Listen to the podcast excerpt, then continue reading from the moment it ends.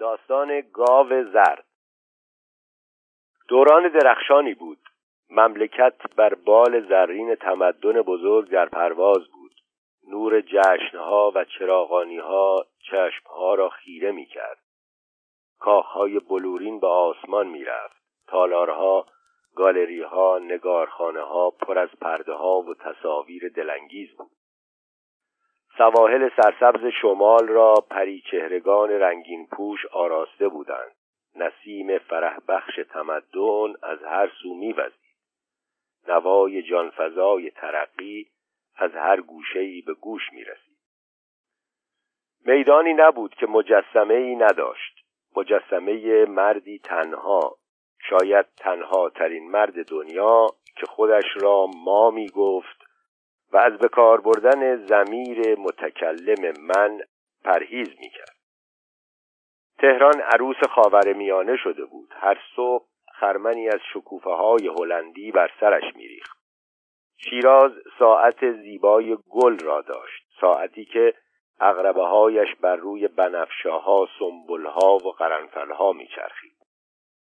سالی نبود که نوازندگان جهان بر آرامگاه الهام بخش حافظ و در بارگاه شکوهمند کوروش گرد نیایند و آوای جاه و جلال ایران را با سازهای بادی به گوش جهانیان نرسانند. در چنان کشوری حضور یک جمعیت بی سر و پا و چادرنشین آن هم در دو قدمی مهد فرهنگ و فضیلت نمی‌توانست شرمآور نباشد. در چنان زمانی عبور و مرور یک مشت قبیله قرون وسطایی از کنار جشنهای افتخار آفرین هنری نمی‌توانست مایه ننگ و خفت نشود. اگر چشم هنرمندان و هنرشناسان به این خانه به دوشان میافتاد آبروی مملکت برباد می‌رفت. این دورگردان حق ناشناس نه فقط باعث خجلت بلکه اسباب زحمت هم بودند. با آنکه راحت و آسوده علف بیابان را میچریدند و بی منت پا افزار کوها را زیر پا میگذاشتند باز هم به هر دستاویزی موی دماغ حکومت می‌شدند. بیهوده نبود که صبر زمامداران به سر آمد و بران شدند که این لکه های زشت را از چهره دلارای میهن بزدایند. عبورشان را از معابر عمومی ممنوع ساختند. مراتع نزدیک شهرها را به بهانه حمایت وحوش غرق کردند آمارگران حکومت وجود گروهی از آنها را انکار کردند و از شمار جمعیت بقیه کاستند و به خصوص در فارس آنقدر کاستند که از ایلات قشقایی، خمسه و ممسنی چیزی بر جای نماند. به کار بردن کلمه اشایر در مکاتبات رسمی و دولتی موقوف شد. فرمان تغییر این کلمه صادر گشت. چون این نامونشانی در خور شعن و شوکت کشور نبود. لغت پردازان ترکیب دامداران متحرک را ابدا کردند. لیکن همه این تلاش ها و تقلاها بی سمر ماند. اختفای این همه آدم بیابانگرد ممکن نبود. وجود داشتند. پنهان نمی ماندند خودشان دو پا و حیواناتشان چهار پا داشتند. حرکت می کردند کوچ می کردند طول سگها مرغها و بچه هایشان را کنار پاتیل و پیاله های مسی و غربال و هاونهای چوبی بر روی خر و گاو میبستند و زندگی شرمآور خود را به تماشای بیگانگان میگذاشتند. چشم سیاهان و مسافران هوایی را نمی‌شد بست. از آن بالا می‌دیدند. دوربینهای قوی داشتند. عکس برمیداشتند. راه دیگری نماند. قتل عامشان امکان پذیر نبود. ناچار دست به تخت قاپو و اسکان آنان زدند. کار از فارس که رسواتر از همه جا بود آغاز شد. از سیل بودجه نهری پر آب به سوی این خطه سرازیر گشت. اسکان قبایل قشقایی وارد برنامه های عمرانی کشور گردید. گروهی از مدیران لشکری و کشوری با دستیاری پیمانکاران دلسوز به میدان آمدند عرق ریختند خون دل خوردند و خواب شب را بر خود حرام کردند تا در مدتی نه چندان دراز در چهار گوشه فارس چهار شهرک نوساز برای اقامت و سکونت هزاران چادرنشین ایجاد کردند. نخستین شهرک اسکان در مرکز یکی از توایف بزرگ آماده بهره برداری و افتتاح شد. به دعوت تیمسار نامداری که فرماندهی اسکان را به عهده داشت استاندار و جمعی از دستندرکاران برجسته فارس به سوی اشایر روان شدند. موکب استاندار با کبکبه و دبدبه شیراز را پشت سر گذاشت. دو تن از تیمساران بزرگ با سردوشی های تاجدار و پرستاره در یمین و یسارش بودند. عدهای از مدیران کل و سرپرستان ادارات با چندین خبرنگار و عکاس در رکابش بودند. از خدمات شهری فراغت یافته می‌رفتند که خانه به دوشان را نیز در زل عنایت خود بگیرند. همهشان غرق خدمت و فداکاری بودند. جز نجات هم میهنان هدفی نداشتند فرصتی به دستشان آمده بود که لباسهای نفتالین زده سفر را از گنجه ها بیرون آورند. نیمتنه های جیر بلوزهای چارخانه ژاکتهای کشمیر پیراهنهای اسپورت شلوارهای فلانل پوشیده بودند. بر آرنج کتهای گرانبهای خوشنما وصله های چرمی زده بودند عینک درشت بر چشم و کلاه سایدار بر سر داشتند از طرح و رنگ و دوخت و دوز لباسهایشان ذوق و سلیقه میبارید رفتار و گفتارشان پیروزمندانه بود آثار فتح و زفر بر چهره هاشان می درخشید. نور افتخار و مباهات بر سیمایشان موج می‌زد. ایل گستاخ و مزاحم را به زانو درآورده بود. با انواع اتومبیل های رنگارنگ به حرکت درآمدند. راهشان تا شهرک اسکان دور بود. ناچار بودند که ظهر و شب را در میان راه به سر برند و به دو تن از خانهای توایف افتخار پذیرایی دهند. مهمانسرای دیگری نبود. پس از چند ساعت طی طریق به طایفه اول رسیدند. خان طایفه در چند قدمی چادر بزرگ خود به استقبال آمد و خیر مقدم گفت. خیر مقدمش عبارات قلمبه سلمبه نداشت. استقبالش ساده و بیپیرایه بود. بر دل مهمانان ننشست. خشمگین و ناشاد شدند. ناشادتر از همه شخص اول استان بود. چون این استقبالی در خور او نبود. استقبال یک انسان بود در مقابل یک انسان. استقبال یک ای در برابر یک استاندار نبود. آن هم استانداری که چنان شعن و شوکتی داشت و دو حضرت عجل و یک دوجین مدیر کل را یدک می‌کشید. از پیشواز اشایری از ساز و کرنا از هلهله و شادمانی از گاو و بره قربانی از تار و تنبور از زندباد و مردباد و از سوار و پیاده خبری نبود. مهمانان رفتار میزبان را نشانه بی احترامی و بیپروایی پنداشتند ولی نتوانستند پس از آن همه خستگی از سفره خان در وسط بیابان چشم بپوشد.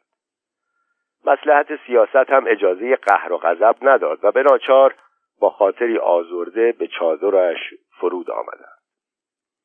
خان مهمان نواز ایل رنجش مهمانان را دریافت و کوشید تا دلشان را به دست آورد ولی مهربانی ها و پذیراهیش سود و ثمری نداشت. تشنگی این دار و دسته را فقط شراب کرنش و چاپلوسی سیراب می‌کرد و او اهل کرنش و چاپلوسی نبود. کوچک و حقیر نبود. رفتار گدایان و مساکین را نداشت. خان از مردان روشن و کمیاب ایل بود. قسمتی از عمرش را در شهرها به سر آورده بود. با دفتر و کتاب انس و الفت داشت. چادرش پر از کتاب بود. کتاب نتوانسته بود او را از ایل و ایل نتوانسته بود او را از کتاب جدا سازد. اهل اندیشه و تفکر بود. با خانهای دیگر فرق داشت. با بسیاری از برنامه های دولت ناسازگار بود. راه حکومت را در کار اسکان قبایل بیراهه می‌دانست. همین که بحث اسکان بر سر سفره در گرفت خان نمک تازه‌ای بر زخم رجال بزرگان پاشید. او در بیان عقایدش بیباک و قاطع بود. از کسی حراسی نداشت. از آن آدمهایی بود که زیر ساتور جلات هم دست از عقاید و بیان عقاید خود نمی‌کشند. هنگامی که فرمانده عالی قدر اسکان نظرش را درباره شهرکای اسکان پرسید او با لحنی سریع گفت این شهرک ها به درد نمی‌خورد. برنامه هاتان غیر عملی است. با سرنیزه هم نمی‌توان مردم را توی این شهرک ها نگاه داشت. استماع این سخنان از زبان یک خان استاندار نازپرورده و متنعم را چنان بر سر خشم آورد که رنگ بر صورتش نماند. آماده پرخاش و ستیزه بود. لیکن فرمانده کهنکار اسکان که با خلق و خوی خان آشنا بود و می‌دانست که جواب های را با خوی می‌دهد میانداری کرد و به زحمت اجازه گرفت که مدعی را با دلایل دندان شکن مجاب کند.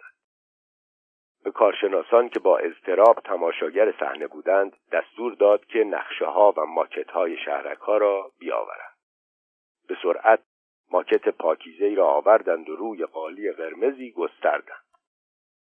ماکت قشنگی بود. دو پیکان متقاطع تیز سیاه جهات چهارگانه شهر را نشان می‌داد. شهر پر از شکلهای منظم هندسی بود. خیابانها همه صاف و مستقیم بودند. یک خط کج و در هیچ بعدی دیده نمی‌شد.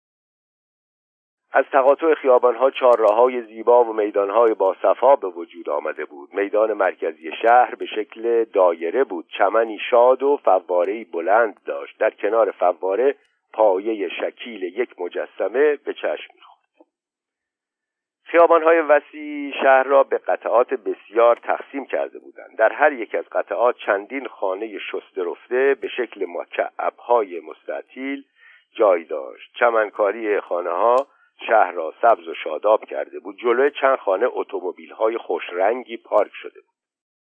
درختهای بلند و سایهدار همه جای شهر را آراسته بودند. نوع درختها با آب و هوای فارس جور نبود. به درختهای مازندران و سواحل مدیترانه شبیه بودند. در سایه عدهای از درختها های زرد و قهوه‌ای روشن گذاشته بودند. چند جفت زن و مرد خوشبخت روی بعضی از ها آرمیده بودند. زنها جاکت میبافتند. مردها روزنامه میخواندند. دو مخزن آب در دو گوشه شهر به آسمان رفته بود. وسط شهر پر از اداره بود. بر سردر ادارات پرچمهای سرنگ در احتزاز بود. نزدیک اداره ها دو دبستان و کودکستان قشنگ با کودکانی ترگل و ورگل دیده می شدند حتما بچه های رؤسای ادارات بودند. شهرک اسکان بی اندازه مجهز بود. پارک سینما و سالن شهرداری داشت.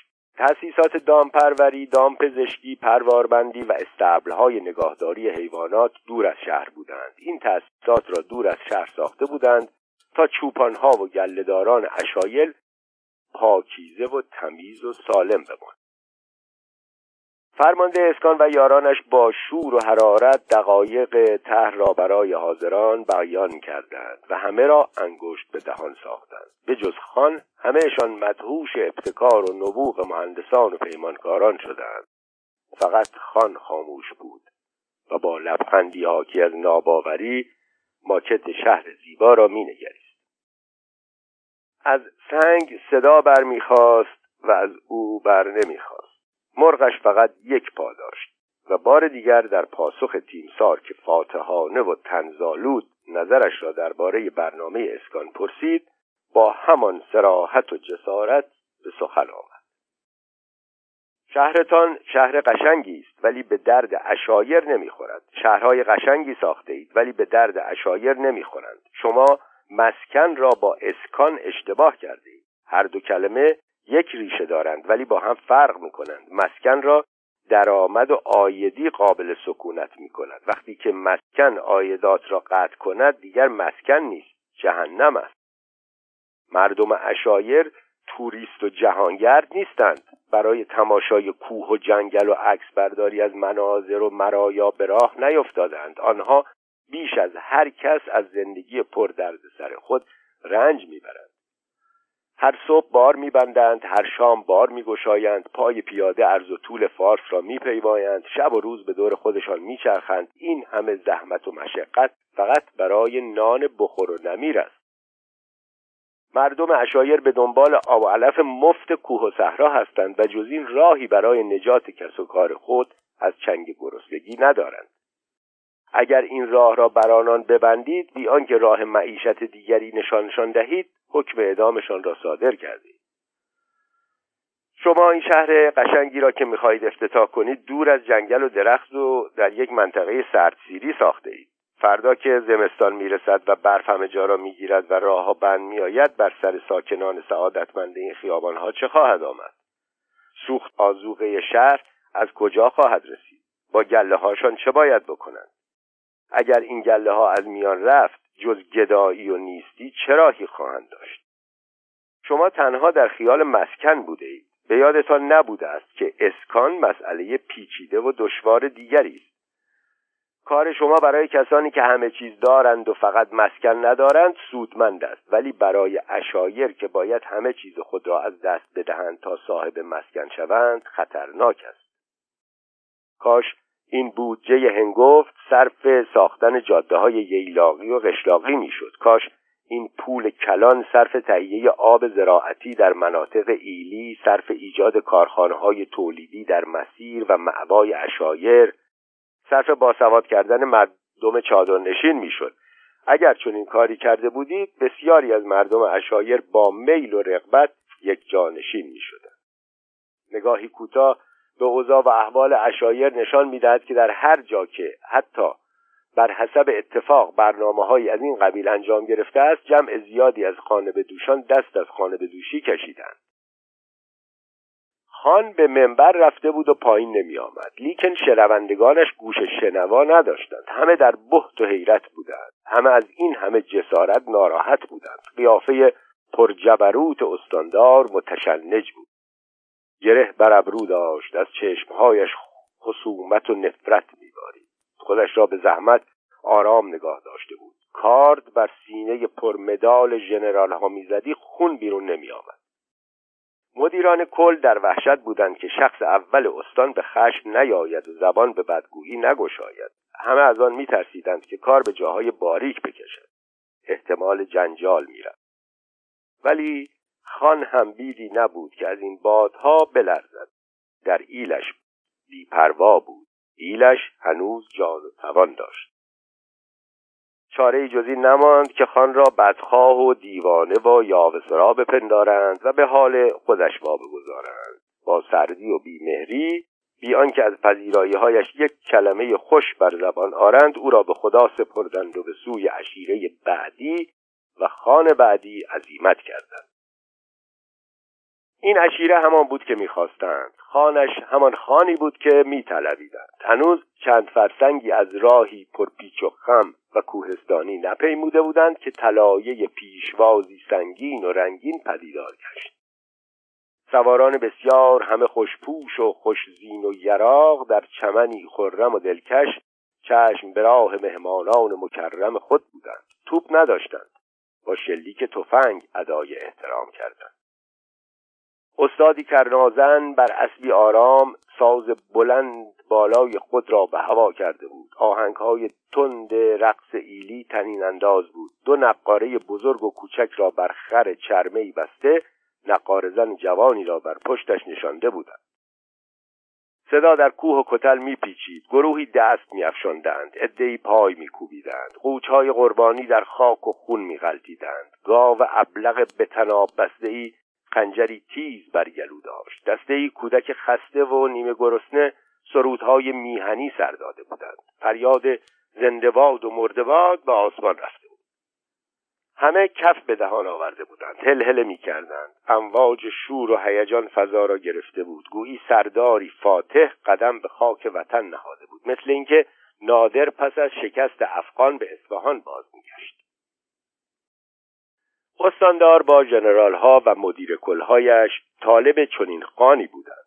مشتاق چنین استقبالی بودند. بغض گلویشان را گرفته بود. اشک شوق بر چشم داشتند. از ماشین ها پیاده شدند و مردم و سران مردم را مورد تفقد و نوازش قرار دادند. خان طایفه که با جسه عظیم پیشا پیش جمعیت ایستاده بود چنان سر خم کرد که کلاهش بر زمین افتاد. دست استاندار را غرق بوسه کرد. تیمسارها را هم بینصیب نگذاشت. در کنارش مرد دیگری عینک به چشم با زلفهای حنابسته ورقه کاغذی در دست داشت. در خیال قرائت بود. شاعرکی از قصبه مجاور بود که اجیرش کرده به میدان آورده بودند تا شعری را که گفته بود بخواند. مطلع شعرش این بود. جان فدای قدم استاندار سر فدای قدم استاندار. این همه شور و شادی رو نمی‌شد بی پاسخ گذاشت. جمعیت به یک اشاره فرمان سکوت یافت. سولت و حیمنه ناطق چنان بود که اسبها هم دم از شیه فرو استاندار با نیم چکمه نرم و پاشنه بلند خود بر فراز سنگی که در کنار قربانگاه گاو و گوسفند بود ایستاد و آغاز سخن کرد. مراهم اولیای امور را به قاطبه مردم غیور قشقایی ابلاغ می شما از اصیل ترین شاخه های نژاد آریا هست بزرگ پرستی شما من و همراهان عزیزم را به هیجان آورده است. از اینکه قدر زحمات و خدمات ما را می‌دانید همه غرق غرور هست این همه حق شناسی و بزرگ پرستی ما را تشویق می کند که بیش از پیش برای آسایش شما بکوشیم. ما لحظه ای آرام قرار نخواهیم داشت تا شما آرام و قرار بگیرید. جهش ملت ما از یک زندگانی ابتدایی به اوج تمدن سراسر جهان را متعیر کرده انسجام و اتحاد ملت ما دشمنان ملت ما را به وحشت انداخته است. ما رسالت تاریخی داریم که مام میهن را از مرحله کشورهای توسعه یافته به صف کشورهای پیشرفته برسانیم. بیش از دو سال است که عدهای مهندس دلسوز و پیمانکار ایثارگر به فرماندهی تیمساری از جان گذشته برای اسکان مردم غیور قشقایی در رنج و تکاپو هستند و از بیابانها شهرها آفریدند شرح خدمات این قهرمانان را باید با آب طلا بر صفحات تاریخ نگاشت. ما برای دیدار یکی از این شهرها به دیار شما آمدیم. امشب را در چادرهای کلانتران شما میمانیم و فردا شاهد خوشبختی و سکونت جمع کثیری از برادران شما در یکی از این شهرهای جدید خواهیم بود. یقین دارم که به زودی سکونت شما را هم در شهر دیگری جشن خواهیم گرفت. شما باید خودتان را با کاروان سریع ترقیات کشور هم قدم سازید. دنیا در انتظار ظهور و طلوع تمدن بزرگ است. هرگز نمی‌گیرد آن که دلش زنده شد به عشق ثبت است بر جریده عالم دوام ما. همین که استاندار از تریبون صحرایی خود فرود آمد فریاد احسنت و آفرین به هوا جمعیت شنوندگان بی آنکه به عمق مطالب ناطق پی ببرند فریاد شادی برآوردند. هورا کشیدند کف زدند. شعارهای حماسی دادند و دشمنان داخلی و خارجی وطن را به وحشت انداخت. هنوز مسافتی از راه مانده بود. از میدان استقبال تا چادرهای پذیرایی فاصله زیادی تنی چند از خانزادگان چماق به دست صفوف متراکم مردم را به دشواری شکافتند و راهی برای اتومبیلها باز کرد چابک سواران در دو سوی مسیر به تاخت و تاز پرداختند. سواری خوبی کردند قیقاج رفتند تیر به هوا انداختند و اعضای هیئت عالی اسکان را با اکرام و احترام به چادرهای پذیرایی رساندند. مهمانسرای سیار چهار ستاره خان چنان بود که قصرهای افسانه ای را به خاطر می آورد جز شط دجله چیزی از بارگاه هارون کم نداشت. شیر مرغ و جان آدم مهیا بود. مهمانان با کمک های ورزیده گرد و غبار راه را ستردند و سر و صورت را صفا دادند و پس از اندکی استراحت در چادرهای خصوصی به شاهنشین پذیرایی آمدند و روی فرشهای نرم و گرانبها آرمیدند. زمانی که استاندار پس از رفع خماری و گرفتاری با چند دقیقه تأخیر خرامان و قدم زنان به مجلس رسید همه به احترام برخواستند و از میان آنان خبرنگار زرنگی که اهل ادب و ادبیات بود با صدای رسا این شعر سعدی را خطاب به او خواند. خدا را بر آن بنده بخشایش است که خلق از وجودش در آسایش. شخص اول استان در حالی که شستهای دست را در جیب جلیقه فرو برده و با انگشتان دیگر ضرب کم صدای شیرینی گرفته بود قدرت حافظه و حضور ذهن عجیب خبرنگار را ستود و بر مخده عتیقه صدر مجلس فرود آورد مخدهای بود آبی رنگ که تصویر شیر سرمهای خوشیال و دمی بر خود داشت. بزمی شاهانه برپا شد. اسباب سرگرمی و طرب فراوان بود. چنگ و چغاله مترنم گشت. شرابهای کهنه و غذاهای تازه سفره را رنگین کرده بود. میزبانان خوش سلیقه با مهربانی و ادب میچرخیدند. گیلاسها به هم می‌خورد. باد بزنها دست به دست میگشت. مهمانان میچشیدند و به به می‌کردند. مینوشیدند و نوش جان می‌گفتند. گفتگوها شیرین و دلخواه بود. همه می‌دانستند که چه بگویند و چگونه از یکدیگر دل بربایند. درسشان از حفظشان بود. و یک عمر تمرین داشتند پرورده مکتب ستایش و نیایش بودند. سخنان خود را با لطیفه ها و شوخی ها چاشنی می‌زدند. درباره ترقیات محیر العقول مملکت داستان ها می فرمانده اسکان از همه شنگولتر بود و به ویژه هنگامی که افسری از راه رسید و خبری تازه آورد نشاطش دو چندان شد. دیگر سر از پا نمی افسرش خبر آورد شهر آماده افتتاح است و کوچکترین مشکلی در کار نیست. سواران ایل در یک فرسخی شهر در چشمساری زیبا در انتظارند و پیادگان ایل در مدخل شهر چشم براهند مردم ایل چادرهای خود را در کنار شهر به پا کرده برای ورود موکب استاندار و تیمساران دقیق شماری می کنند. آخرین ایام چادرنشینی را میگذرانند و با بیتابی منتظرند که کلیدهای خانه ها را از دست بزرگان بگیرند و وارد بهشت تمدن شوند.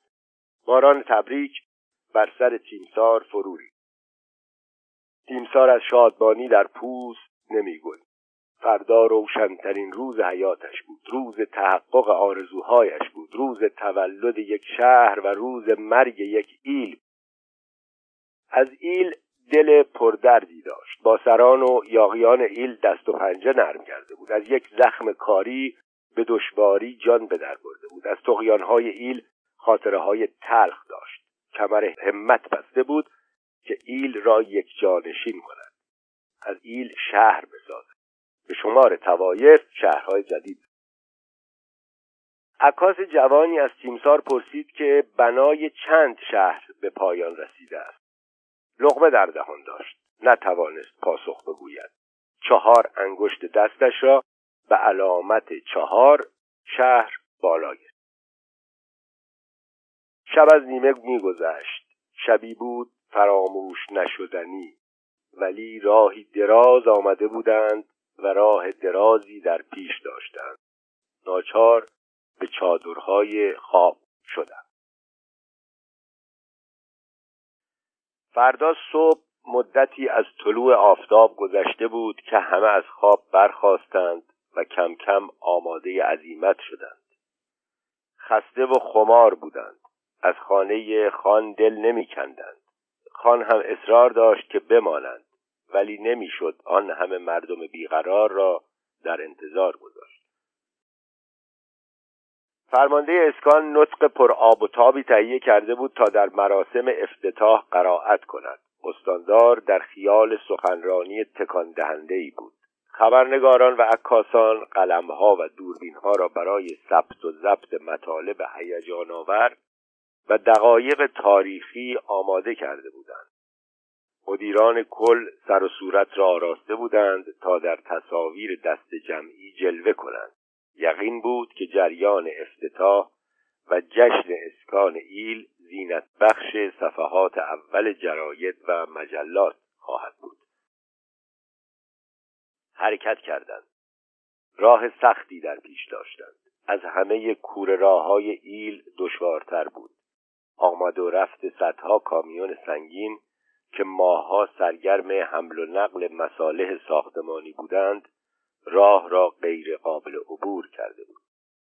خاک منطقه نرم بود جای چرخ ماشین ها گود افتاده بود. دو شکاف طولانی و عمیق مثل دو جوی خشک موازی در امتداد جاده به وجود آمده بود. اتومبیل ها به کندی پیش می رفتند. سرعت بادی که از پشت سر میوزید بیش از سرعت ماشین ها بود. گرد و غبار درون ماشین ها میپیچید. اتومبیل ها بالا و پایین می‌رفتند. توی ها و چاله ها میافتادند. سرنشینان دستگیره ها را گرفته به صندلی ها چسبیده بودند. از گرد و خاک در عذاب بودند. گرما هم از راه رسید. ناراحت ترشان کرد.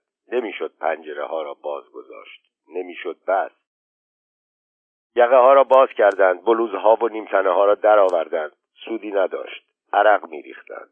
گرد و خاک روی عرق می نشست لایه چرک چسبندهای سر و صورتشان را می آلود. سفر دشوار پررنجی بود ولی تحملش آسان بود چون در انتظار پایان خوشی بودند. پایانی پر از پیروزی و زفر پر از موفقیت و شهرت. خیالشان آسوده بود که به زودی در چشم ساری دلگشا شاهد باشکوه ترین پیشواز ایلی خواهند بود. لیکن هنگامی که به چشمسار دلگشا رسیدند و از پیشواز باشکوه و سواران ایل اثری ندیدند درد و رنجشان صد چندان شد. درد و رنج روحی چنان بود که کوفتگی و خستگی جسمی را از یاد بردند. از جمعیت و هیاهو از جشن و شادی خبری نبود. رنگ از چهرهشان پرید. همه به حیرت افتادند. افسران و کارشناسان را که در ماشینهای پشت سر بودند احضار کردند. آنان نیز سراسیمه و هاج و واج بودند. حرفی برای گفتن نداشتند. بیشک اتفاق ناگواری رخ داده بود. مدتی در کنار چشمه آب ماندند. لباسهایشان را تکاندند. گرد به هوا بخواست در حالتی شبیه به ماتم فرو رفتند. فرمانده عالی اسکان از همه غمگینتر بود. کفرش بالا آمده بود. سیگار پشت سیگار روشن می‌کرد. به زمین و آسمان بد و بیراه می‌گفت. کلمات رکیک بر زبان میراند. چاره دیگری نبود. با نومیدی و تردید به سوی شهرک راندند. فقط یک فرسنگ مانده بود. نزدیک شدند. نزدیکتر شدند. خبری نبود. از جشن و شادمانی خبری نبود از ایل و تبار از انسان و حیوان خبری نبود از دستفشانی و پایکوبی خبری نبود. به شهر رسیدند. شهر سر جایش بود. با دیوارها خیابانها چهارراهها میدانها با خانه های نو و درهای بسته. ایل رفته بود. ایل شبانه فرار کرده بود. به کوه و بیابان زده بود. از بیم گرسنگی از بیم برهنگی از بیم سرما و گرما گریخته بود. تنها موجود زنده ایلی که در شهرک اسکان بر جای مانده بود گاو زرد لاغری بود که نای تکان خوردن نداشت و در سایه دیواری افتاده آخرین نفسهایش را می‌کشید. شهرک اسکان متروک ماند. شهرک های اسکان متروک ماندند و اکنون پس از بیست و چند سال به شکل چهار ویرانه در گوشه و کنار فارس بر جای ماندند. سرزمین فارس سرزمین ویرانه هاست. ویرانه های قدیمش شهرت تاریخی دارند. ویرانه های جدیدش هنوز گمنام و ناشناخته هستند و شاید روزی برسد که باستانشناسان برای کشف آثار تاریخی بیل و کلنگ بردارند و این تپه ها و خاکریز ها را نیز زیر و رو کنند.